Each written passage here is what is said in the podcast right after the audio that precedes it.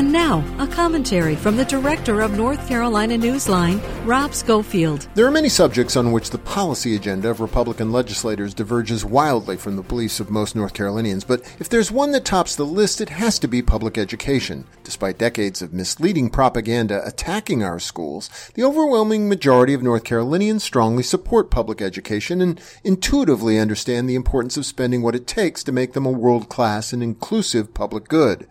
Tragically, however, this is not a belief shared by the far-right Republican politicians who control the state legislature. Instead, they're working aggressively to defund our already struggling and threadbare schools even further. At a time of massive teacher shortages and huge funding surpluses, the state Senate's latest budget proposal includes a de facto teacher pay cut and leaves per pupil spending well below where it was several years ago. Bottom line, public schools are the single most important common good institution in modern North Carolina, and the ongoing war being waged against them by the political right is one of the great tragedies of our time. For NC Newsline, I'm Rob Schofield.